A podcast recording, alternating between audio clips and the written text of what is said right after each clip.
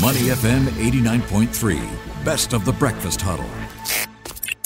The bigger picture, only on Money FM 89.3. Welcome to the bigger picture. Well, we've got stocks trading higher last night on Wall Street, seeking to make up ground after the latest sell off. And we saw all three major indexes posting gains on Monday. Bank stocks among the leaders. But the question on investors' minds is how much strength this bounce has, how much legs we can see this play on for. Now, let's get a bigger picture from Francis Tan. He is the senior investment strategist for UOB Private Bank. Morning, Francis. How are you doing today? Hi, good morning, Ryan. Everything's good today.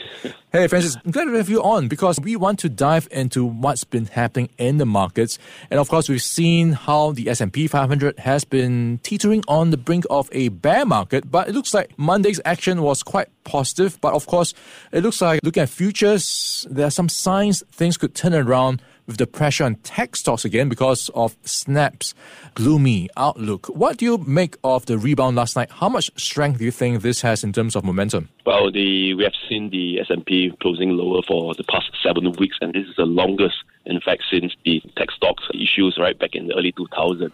Um, right now, I think there's a lot of uh, risk aversion in the markets right now, particularly started off in the start of this year due to the fear of recession, the fear of rate hikes. I think it's overly done, in fact, to my opinion. I've been looking at mm. the rate hike since 1994, and indeed it is true that the S&P usually goes down from the first day of the rate hike. And the first day of rate hike this year is in March this year, right? Indeed, it went down, but a couple of uh, trading days, let's say around 39 trading days, in fact, it usually bottoms and it starts moving higher. And since 1994, uh, for all the rate hikes, the S&P goes down by around 5% since day one of rate hike. Now, guess what? This time around, the market is overly too fearful, and uh, it declined by nearly 12%. And we won't know how how long is it going to go further. Now, if I look at the five-year average right now, five years, basically the S&P, uh, even the Nasdaq, or even the Dow, is trading at the bottom of this trend. And if you look at the trend as in the positive one, negative one standard deviation is right now at near the minus two standard mm. deviation. So what I feel is that the there's overselling, overshooting, and I feel that for uh, investors or even clients who are looking for a good near-term tactical opportunity, this is in fact a great time to load up on very good and great companies. In fact, they are global champions uh, especially many of the companies listed in the in the S&P. Uh, I think this is really a good time for us to look at, uh, in fact, some bargains in some of these companies. Yeah, Francis, you mentioned it might be overdone, oversold. And if we look at some of the themes playing out recently, last week we had from Target and Walmart rather weak earnings, just painting um, how U.S. consumer spending might be weaker than expected. And this week we'll have another round coming through from the likes of Costco, uh, Best Buy. If we do get another round this morning earnings, will that actually just spur things lower? You mentioned it might have already been priced in. Well, the key thing why earnings uh, are lower in terms of the spending is because remember back in 2020 we had a pandemic, earnings contracted, there was demand destruction, and then when the pandemic is more or less uh, in the halfway mark, we do see a very strong uptick on a year-on-year basis. And after the strong uptick, definitely we have a high base and things are a little bit slower. But the key fact is that the American economy today is growing at a very good pace. Uh, in fact, at a better than average over the last five years, pandemic aside. So I think the market is now uh, basically hum, hemming on uh, basically uh, on, on the rate of growth, looking at how things have gone now from a peak. But that kind of peak was not sustainable because it was a peak from a demand destruction during the pandemic. So I think we need to look at the longer term. We need to look beyond the one year mark. At the end of the day, at this part of the economic cycle, the consumer staples will be doing pretty well. In fact, so that's why the overselling right now provides a lot more room for opportunities for investors with a more than one year investment horizon. Yeah, talking about investment horizons, right?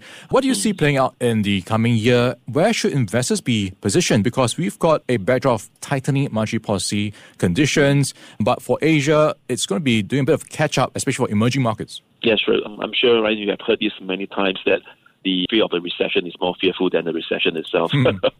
and what we have seen over the last couple of weeks of how the market, in terms of the stock markets, has been working on is that the market has been very fearful of the recession, but it's really too early. In fact, we are moving from the middle part to the later part of the business cycle in the second half of this year.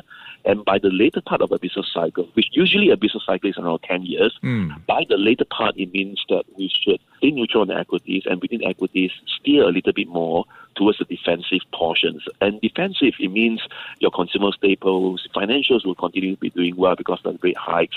Energy, commodities should also be doing well. But just be a little bit careful of your consumer discretionary stocks. Be a little bit more careful with some of the infotech, infotech stocks.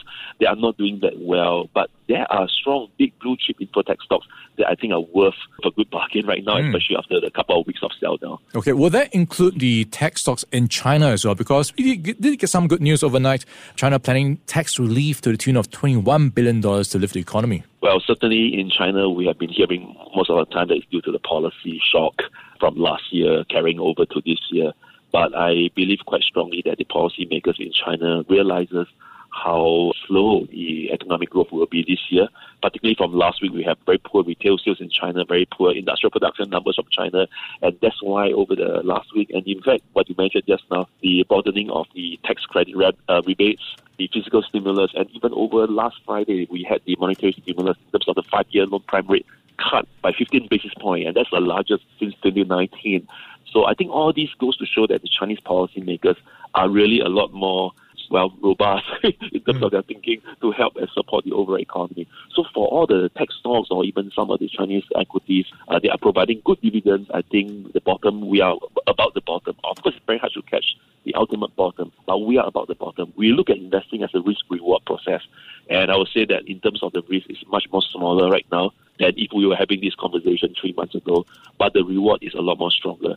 Again, for investors with a one more than one year investment horizon. Yeah, uh, Francis. One more headline that investors are digesting is how President Joe Biden says he's thinking about reducing tariffs on products from China. So this could go some way towards alleviating inflation at the same time, just soothing tensions as well. How do you see this playing out for markets? Yes, I think that that will help a lot for alleviating the consumer price inflation in the U.S. due to uh, the potential of uh, the reduction in the tariff. Because at the end of the day, the Trump era of uh, tariff increases didn't really hurt China much, but it hurt the American mm. consumers a lot more in terms of higher prices. Now, at the time where we are seeing American prices at a 40-year high, doing that will certainly help to reduce or slow down the pace of growth in the, the prices in the U.S.